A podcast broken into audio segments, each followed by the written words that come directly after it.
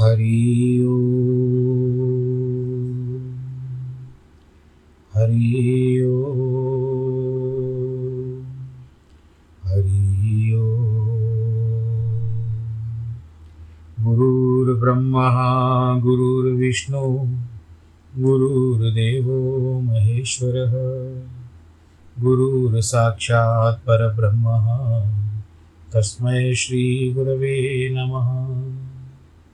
विघ्नेश्वराय वरदाय सुरप्रियाय लम्बोदराय सकलाय जगद्दिताय, नागाननाय श्रुतियजविभूषिताय, गौरीसुताय गणनाथ नमो नमस्ते।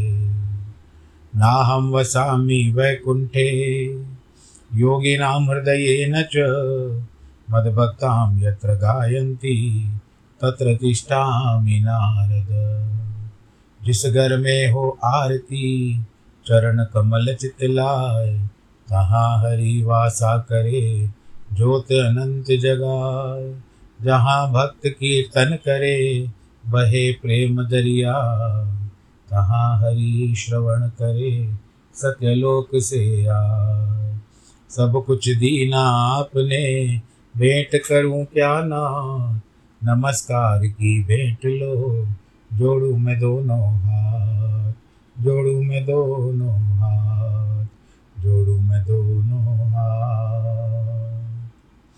शान्ताकारं भुजगशयनं पद्मनाभं सुरेशं, विश्वाधारं गगनसदृशं मेघवर्णं शुभाङ्गं, लक्ष्मीकान्तं कमलनयनं, योगिवृद्धानगम्यं, वंदे विष्णुं भवभयहरं, सर्वलोकैकनाथं, मङ्गलं भगवान् विष्णु। मङ्गलं गरुडध्वज मङ्गलं पुण्डरीकाक्ष मङ्गलायतनोहरि सर्वमङ्गलमाङ्गल्ये शिवे सर्वार्थसाधिके शरण्ये त्र्यम्बके गौरी नारायणी नमोऽस्तु ते नारायणी नमोऽस्तु ते नारायणी नमोऽस्तु ते हर हर महादेव हर हर महादेव हर हर महादेव गुरु काशी विश्वनाथ भगवान की जय। प्रिय भक्तजनों, इस समय नवरात्रि के जो उत्सव है, माता के नवरात्रि जिसको कहते हैं, वो वर्तमान है। आप सब लोग बड़े आनंद के साथ, हर्षोल्लास के साथ माता का उत्सव मनाते होंगे। आपके घर में माता सदा आशीर्वाद प्रदान करे और जो आपकी मनोकामना हो, वो माता पूरी करे। भगवान जी से यही प्रार्थना है। आइए फिर से।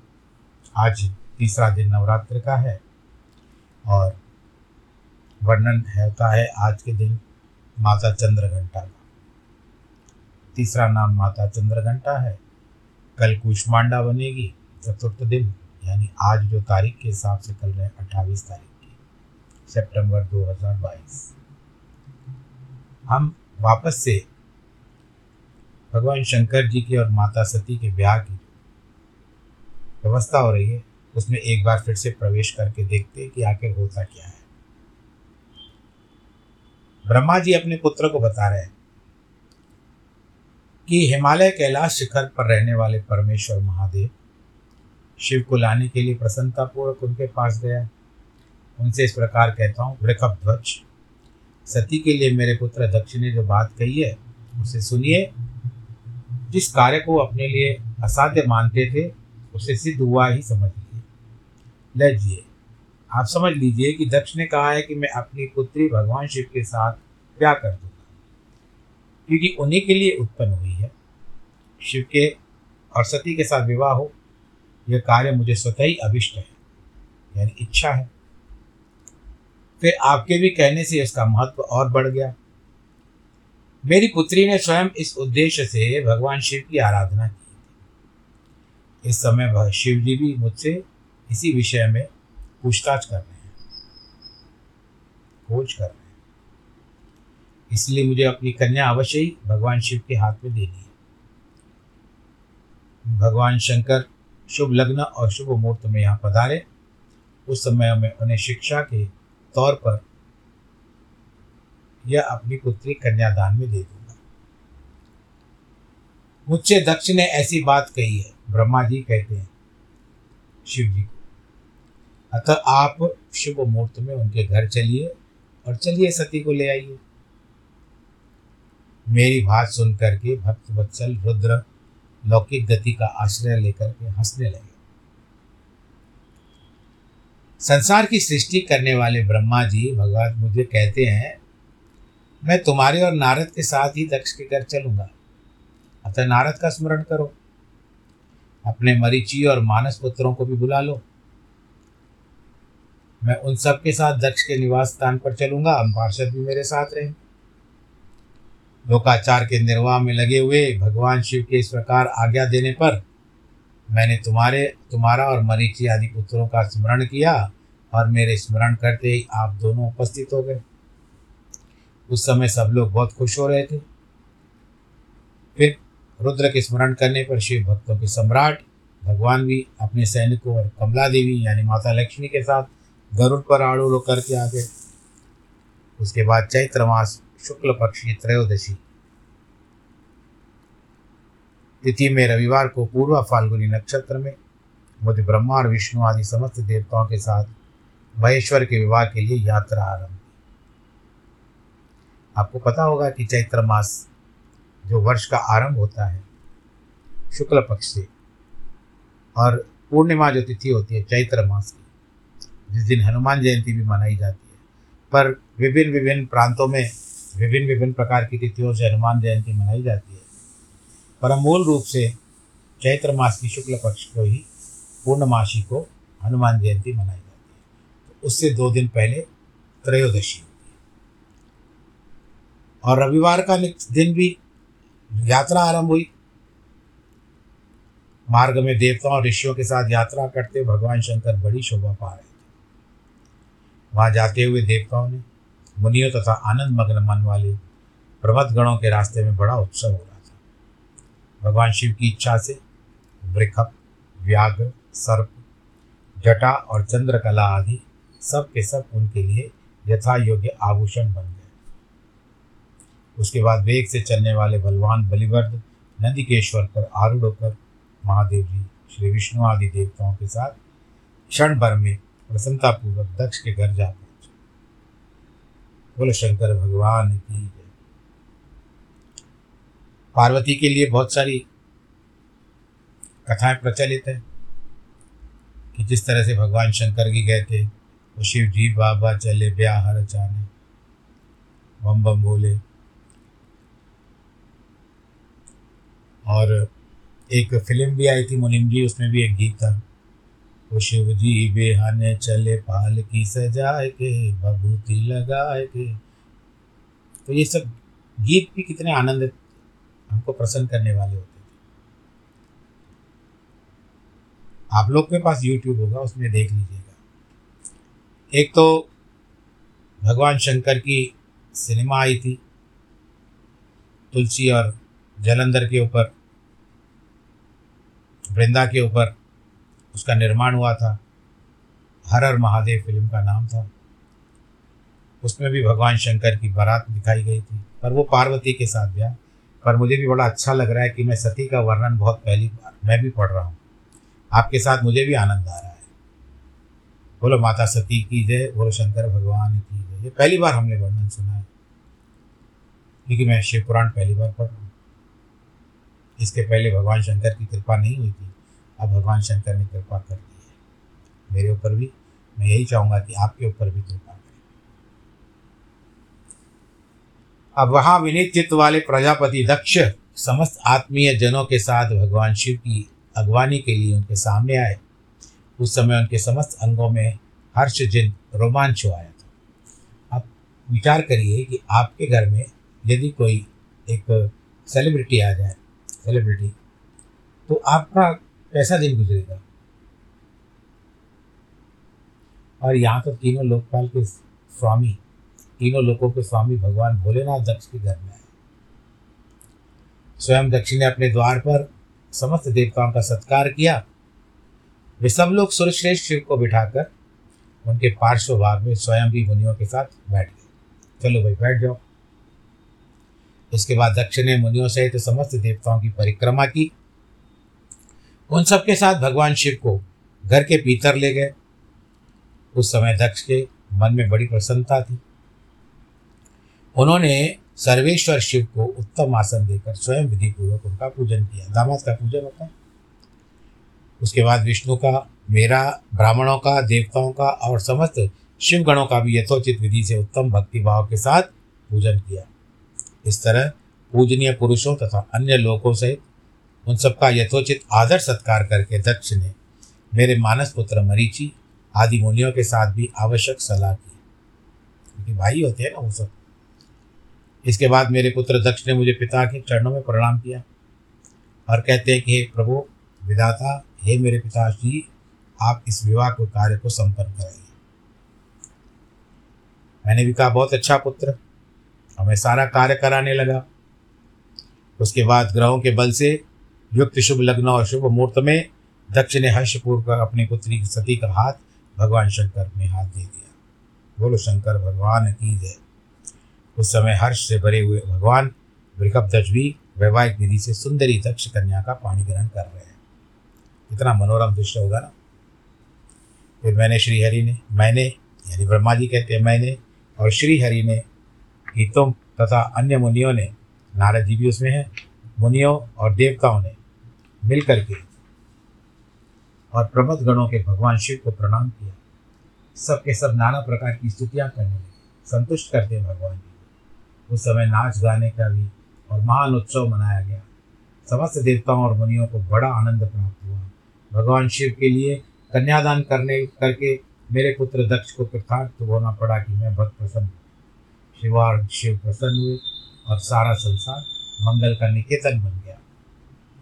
घर अपने भवन को निकेतन के रूप में कई लोगों ने लिख लिख के रखा है। फलाना निकेतन, श्री निकेतन, लक्ष्मी निकेतन। नारद को ब्रह्मा जी अगले अध्याय में कहते हैं कि कन्यादान करके दक्ष ने भगवान शंकर को बहुत सारी वस्तुएँ दहेज में दी वह सब करके वे बड़े प्रसन्न हुए। फिर उन्होंने ब्राह्मणों को भी अनेक प्रकार का धन बांटा। लक्ष्मी से विष्णु के शंभु के साथ आ जाने पर बोले देव देव महादेव दया सागर प्रभुतात आप संपूर्ण जगत के पिता हैं और सती देवी सबकी माता है। आप दोनों सत्पुरुषों के कल्याण तथा दुष्टों के दमन के लिए सदा लीला पूर्वक अवतार धारण करते हैं। ये सनातन श्रुति का कथन है। आप चिकने नील अंजन के समान शोभा वाली सती के साथ जिस प्रकार शोभा पा रहे हैं, मैं उसे उल्टे लक्ष्मी के साथ शोभा पा रहा हूँ। ये भगवान विष्णु, भगवान शिव को कह रहे हैं। अर्थात सती नीलवर्ण तथा आप गौर वर्ण। उससे उल्टे मैं नीलवर्ण और मेरी लक्ष्मी जो है गौर वर्ण है। मैं यहाँ पर नीला हूँ, मेरी पत्नी गौरी है, भगवान नारायण जी कह रहे हैं। और यहाँ पर सती जो है, वो नील वर्ण है और आप गौर है। आपने सुना होगा ना कि कर्पूर गौरम, आजकल तो यूट्यूब पर भी बहुत सारे कर्पूर गौरम, इस तरह से। परंतु वास्तविकता क्या है? कर्पूर गौरम करुणावतारम संसार सारम बुजगेंद्रहारम कर्पूर भगवान जो है, श्वेत है। कर्पूर की तरह धवल। इसके लिए कर्पूर गौरव करुणा के अवतार, दया के सागर है। दया दिखाते हैं, करुणा दिखाते हैं। संसार के सार है। भुजगेंद्र हारम भुजगेंद्र का हाल भगवान जी अपने बाहों में जो है वो नाग बांधते हैं। भुजाओं में। और इस तरह से भुजंग जो है, नागों को भी कहा जाता है। सदा वसंतम हृदयार बंदे हमारे हृदय में भगवान भवानी के साथ रहते रहिया। ये भगवान जी की स्तुति है। हम इसको सती के साथ भी जोड़ सकते हैं, क्योंकि भवानी वो भी है। सती तो वापस से पलट करके पार्वती बन करके आई। मैं देवी सती के पास जाकर के नारद गुह्य सूत्रोक्त विधि से विस्तार पूर्वक सारा अग्नि कार्य कराने लगा। मुझ आचार्य तथा ब्राह्मणों की आज्ञा से शिव और शिव ने बड़े हर्ष के साथ विधि पूर्वक अग्नि की परिक्रमा की। उस समय वहाँ बड़ा अद्भुत उत्सव मनाया गया। गाजे बाजे नृत्य के साथ होने वाले उत्सव सब सुखद जानने लगे। सदा भगवान श्री विष्णु कहते हैं, हे सदाशिव, आपकी आज्ञा से यहाँ शिव तत्व का वर्णन करता हूँ। समस्त देवता दूसरे दूसरे मुनि अपने अपने मन को एकाग्र होकर के इस विषय को सुने। आप प्रधान हो, अप्रधान हो, प्रकृति और उससे अतीत हो। आपके अनेक भाग हैं, फिर भी आप भाग रहित हो। ज्योतिर्मय स्वरूप वाले आप परमेश्वर के ही हम तीनों देवता अंश हैं। आप कौन हैं? मैं कौन? ब्रह्मा कौन? आप परमात्मा के ये तीन अंश हैं, जो सृष्टि, पालन और संहार करने के कारण एक दूसरे से भिन्न प्रतीत होते हैं, परंतु हैं हम त्रिमूर्ति। आप अपने स्वरूप का चिंतन कीजिए। आपने स्वयं ही लीला पूर्वक शरीर धारण किया है। आप निर्गुण ब्रह्म रूप से एक हैं, आप सगुण ब्रह्म भी हैं। जो नहीं दिखता, वो निर्गुण। और जो दिखता है, वो सगुण। हम ब्रह्मा, विष्णु, रुद्र, तीनों आपके अंश तो हैं। जैसे एक ही शरीर के अलग अलग अव्यक्त मस्तक होता है, ग्रीवा होती है, गला। आदि धारण करते हैं, तथा भी उसके शरीर से भिन्न नहीं है। उसी प्रकार हम भी तीनों अंश से आपके परमेश्वर के ही तो अंग हैं। जो ज्योतिर्मय, आकाश के समान सर्वव्यापी एवं निर्लेप स्वयं ही अपने धाम, पुराण, कूटस्थ, अव्यक्त, अनंत, नित्य, दीर्घ आदि विशेषणों से रहित निर्विशेष ब्रह्म है, वही आप शिव है, अतः आप ही तो सब कुछ है। बोलो, शंकर, भगवान की ब्रह्मा जी ने भी, भगवान विष्णु की बात सुनकर, ब्रह्मा जी कहते हैं, भगवान विष्णु की बात सुनकर भगवान शिव जी प्रसन्न हुए। और यज्ञ के स्वामी परमेश्वर शिव प्रसन्न होकर लौकिक गति की आश्रय लेकर हाथ जोड़कर खड़े हुए। ब्रह्मा से प्रेम पूर्वक बोले, हे ब्रह्मन, आपने सारा वैवाहिक कार्य अच्छी तरह संपन्न करा दिया। अब मैं प्रसन्न हूँ। आप मेरे आचार्य हैं। बताइए, आपको क्या दक्षिणा दूँ? सूर्यश्रेष्ठ आप इस दक्षिणा को मांगिए महाभाग यदि यह अत्यंत दुर्लभ हो तो भी उसे शीघ्र कहिए। मुझे आपके लिए कुछ भी अधेर नहीं है। मैं बहुत प्रसन्न भगवान शंकर का वचन सुनकर, मैं हाथ जोड़कर विनित चित्त से बारंबार प्रणाम करके कहता हूँ, देवेश, यदि आप प्रसन्न हो और महेश्वर, यदि मैं वर पाने के योग्य हूँ तो प्रसन्नतापूर्वक जो बात कहता हूँ, उसे पूर्ण कीजिए। आप इस रूप में इसी वेदी पर सदा विराजमान रहे, जिससे आपके दर्शन से मनुष्य के पाप धुल जाए। हे चंद्रशेखर, आपका सानिध्य होने से मैं इस वेदी के समीप आश्रम बना करके तपस्या करूँ। यह मेरी अभिलाषा है। चैत्र के शुक्ल पक्ष की त्रयोदशी को पूर्वा फाल्गुनी नक्षत्र के रविवार के दिन इस भूतल पे जो मनुष्य भक्तिभाव से आपका दर्शन करे, उसके सारे पाप तत्काल नष्ट हो जाए। विपुल पुण्य की प्राप्ति हो, जिसको खत्म, कभी खत्म न हो, वो पुण्य मिले और समस्त रोगों का सर्वनाश हो जाए। जो नारी दुर्भगा, बंध्या, कानी अथवा रूप ही ना हो वह भी आपके दर्शन मात्र से अवश्य निर्दोष हो जाए। मेरी यह बात सुनकर आत्मा को सुख देने वाली थी। इसे सुनकर भगवान शिव ने प्रसन्न तो प्रसन्नचित होकर के कहा कि विधाता, यानी ब्रह्मा जी, ऐसा ही होगा।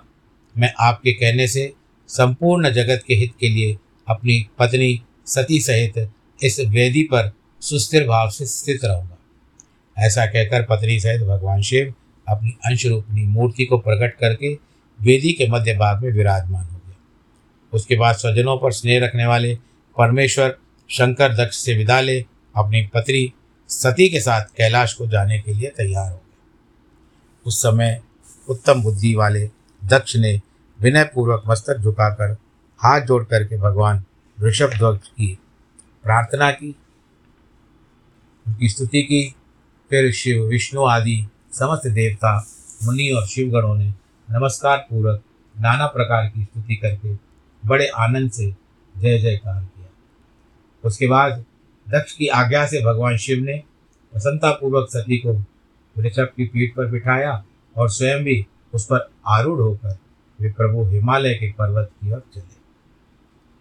भगवान शंकर के समीप वृषभ पर बैठी हुई सुंदर दांत और मनोहर हास वाली सती अपने नील श्याम वर्ण के कारण चंद्रमा में नीली रेखा के समान शोभा पा रही थी। उस समय उन नव दंपति की शोभा देखकर श्री विष्णु और समस्त देवता, मरीचि आदि महर्षि तथा तो दूसरे लोग ठगे से रह गए। हिलडुल भी नहीं रहे थे। ये आखिर क्या है? हम तो मूर्तिवत हो चुके हैं। किम कर्तव्य मूर्त उसके कोई बाजे बजाने लगे, कोई मधुर स्वर से गीत गाने लगे कितने ही लोग प्रसन्नता पूर्वक शिव के कल्याण में उज्ज्वल यश का दान करते पीछे पीछे चलते हैं। भगवान शंकर ने बीच रास्ते में दक्ष को प्रसन्नता पूर्वक लौटा दिया और स्वयं प्रेमाकुल हो परमत गणों के साथ अपने धाम को पहुँचे। यद्यपि भगवान शिव ने विष्णु आदि देवताओं को भी विदा कर दिया तो भी बड़ी प्रसन्नता और भक्ति के साथ फिर वो उनके साथ आ गए। उन सब देवताओं प्रमथ गणों तथा अपनी पत्नी सती के साथ हर्ष भरे, शंभु, हिमालय के पर्वत में सुशोभित अपने कैलाश धाम पर पहुँच गए। बोलो, शंकर भगवान की जय। वहाँ आकर उन्होंने देवता और मुनि और दूसरे लोगों को बहुत आदर और सम्मान करके उन्हें प्रसन्नतापूर्वक विदा किया। शंभु की आज्ञा लेकर विष्णु आदि सब देवता तथा मुनि नमस्कार और स्तुति करके मुख पर प्रसन्नता की छाप लिए अपने अपने धाम को चले गए। सदाशिव का चिंतन करने वाले भगवान शिव भी अत्यंत आनंदित होकर के हिमालय के शिखर पर रहकर अपनी पत्नी दक्ष कन्या सती के साथ विहार करें आप सूत्री कहते हैं, मुनियों पूर्व काल में स्वयं वो मनवंतर में भगवान शंकर और सती का जिस प्रकार विवाह हुआ, वह सारा प्रसंग मैंने आपसे बता दिया। जो विवाह काल में यज्ञ तथा अथवा किसी भी शुभ कार्य में आरंभ भगवान शंकर की पूजा करके शांत चित्त से इस कथा को जो सुनता है, उसका सारा कर्म तथा वैवाहिक आयोजन बिना किसी विघ्न बाधा के पूर्ण हो जाए। बोलो, शंकर भगवान की जय। और दूसरे शुभ कार्य भी सदा निर्विघ्न पूर्ण रहते हैं। इसके लिए सदैव कभी भी कोई शुभ कार्य करे हम तो देवताओं को विराजमान करना बहुत शुभ होता है। वास्तु शांति बहुत आवश्यक होती है। यज्ञ कराना या हवन करवाना भी बहुत शुभ होता है। उसमें बहुत सारी जो नए भवन का निर्माण हुआ है। आजकल तो फ्लैट की परंपरा चल पड़ी है। अपार्टमेंट में जा कर के रहते हैं। वहाँ पर भी आप जाइए। और मूलतः आजकल देखा जाता है कि जो भी घर बनते हैं ना आजकल तो गेटेड कॉलोनी हो गई है। बहुत सुविधा भी हो जाती है। सिक्योरिटी भी है वहाँ पर। आपको लिखाना पड़ता है कि आपको कहाँ जाना है। ये तो कह रहा हूँ बातों में आ गए आप कहोगे कि कहाँ शिव पुराण की बातें और पंडित जी कहाँ पर आ गए मेरे कहने का यही है कि आजकल आप जहाँ भी रहें, सुखी से रहें, आप जहाँ भी फ्लैट लें, भगवान की दया हो आपके ऊपर। परंतु अपने घर पे जब भवन में प्रवेश करते हैं तो पंडित जी से या जिस तरह से भी आपका उचित हो, आपको पूजा करके उसमें प्रवेश करना चाहिए। अच्छा शकुन माना जाता है। केवल बस जाकर के रहने से मैं कोई व्यक्तिगत रूप से आपको कुछ नहीं कह रहा हूँ। ये केवल एक क्या कहते हैं, मशवरा थे कि भगवान जी की पूजा वेदों का मंत्रोच्चार पूजा पाठ नए घर में उस घर की शोभा बढ़ा देते हैं, उस घर की शक्ति बढ़ा देते हैं। और ईशान कोण में भगवान शंकर जी का निवास है। वहीं पर पूजा अधिकतर होती है। परंतु हरि अनंत हरि कथा अनंत कई कई प्रांतों में विभिन्न विभिन्न प्रकार के लोगों की मान्यता है, परंतु ये दिशाएँ जो एक तरफ़ से है। जैसे पूर्व में इंद्र है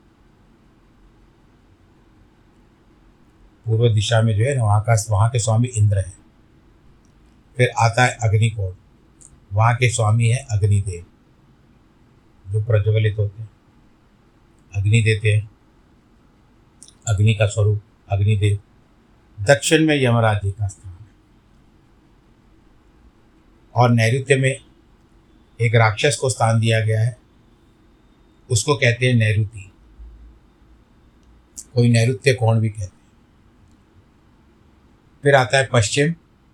पश्चिम में वरुण देव को स्थान दिया गया है, जल के देवता। वायु कोण आता है, उसमें पवन को स्थान दिया गया है। उत्तर में कुबेर को स्थान दिया गया है। ईशान में भगवान भोलेनाथ है।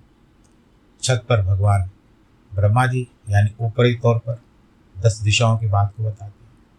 और भूमि पर, यानी हम लोग अगर पाताल का विचार करेंगे तो अनंत भगवान का, यानी भगवान विष्णु की शेष शैया वाले जो अनंत है ना, उनको स्थान तो ये सब दिशाओं की जो भी पूजा होती है,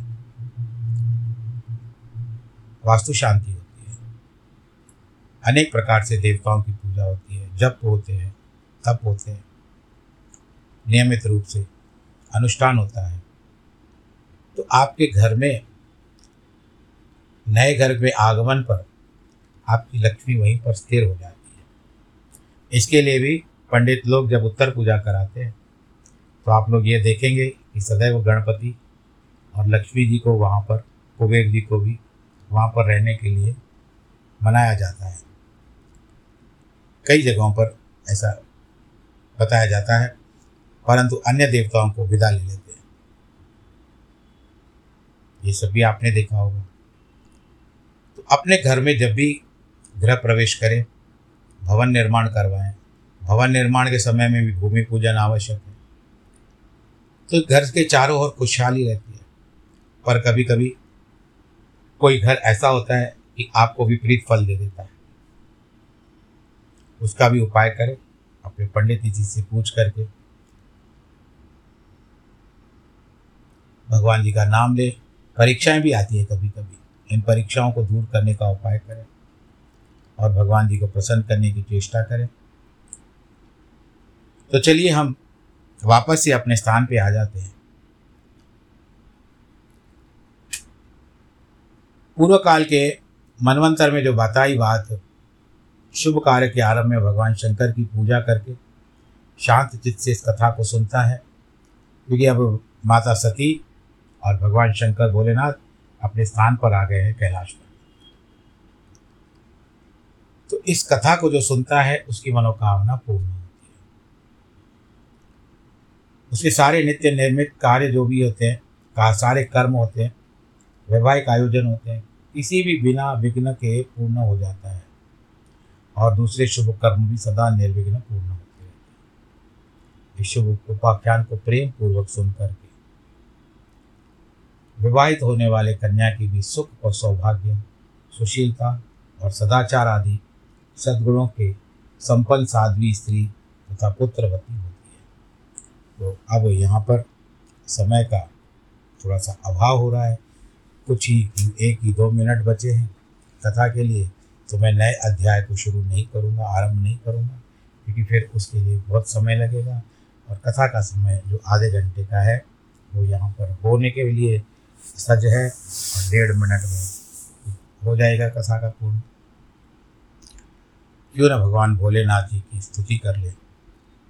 नागेन्द्रहाराय त्रिलोचनाय भस्माङ्गरागाय महेश्वराय नित्याय शुद्धाय दिगम्बराय, तस्मै नकाराय नमः शिवाय। मन्दाकिनी सलिलचन्दनचर्चिताय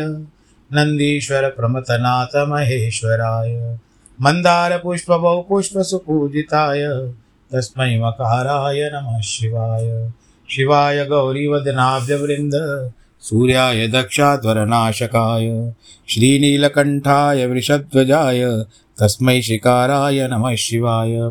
वसिष्ठकुम्भोद्भवगौतमार्य मुनीन्द्रदेवार्चितशेखराय, चन्द्रार्कवैश्वानरलोचनाय तस्मै यकाराय नमः शिवाय, यज्ञस्वरूपाय जटाधराय, पिनाकहस्ताय सनातनाय, दिव्याय देवाय दिगम्बराय, तस्मै यकाराय नमः शिवाय, तस्मै यकाराय नमः शिवाय, तस्मै न यकाराय नमः शिवाय। बोलो शंकर भगवान की जय। जिनके जन्मदिन और वैवाहिक वर्षगांठ है, उनको बहुत बहुत बधाई। ईश्वर आप सबको सुरक्षित रखे। और समृद्ध रखे नमो नारायण।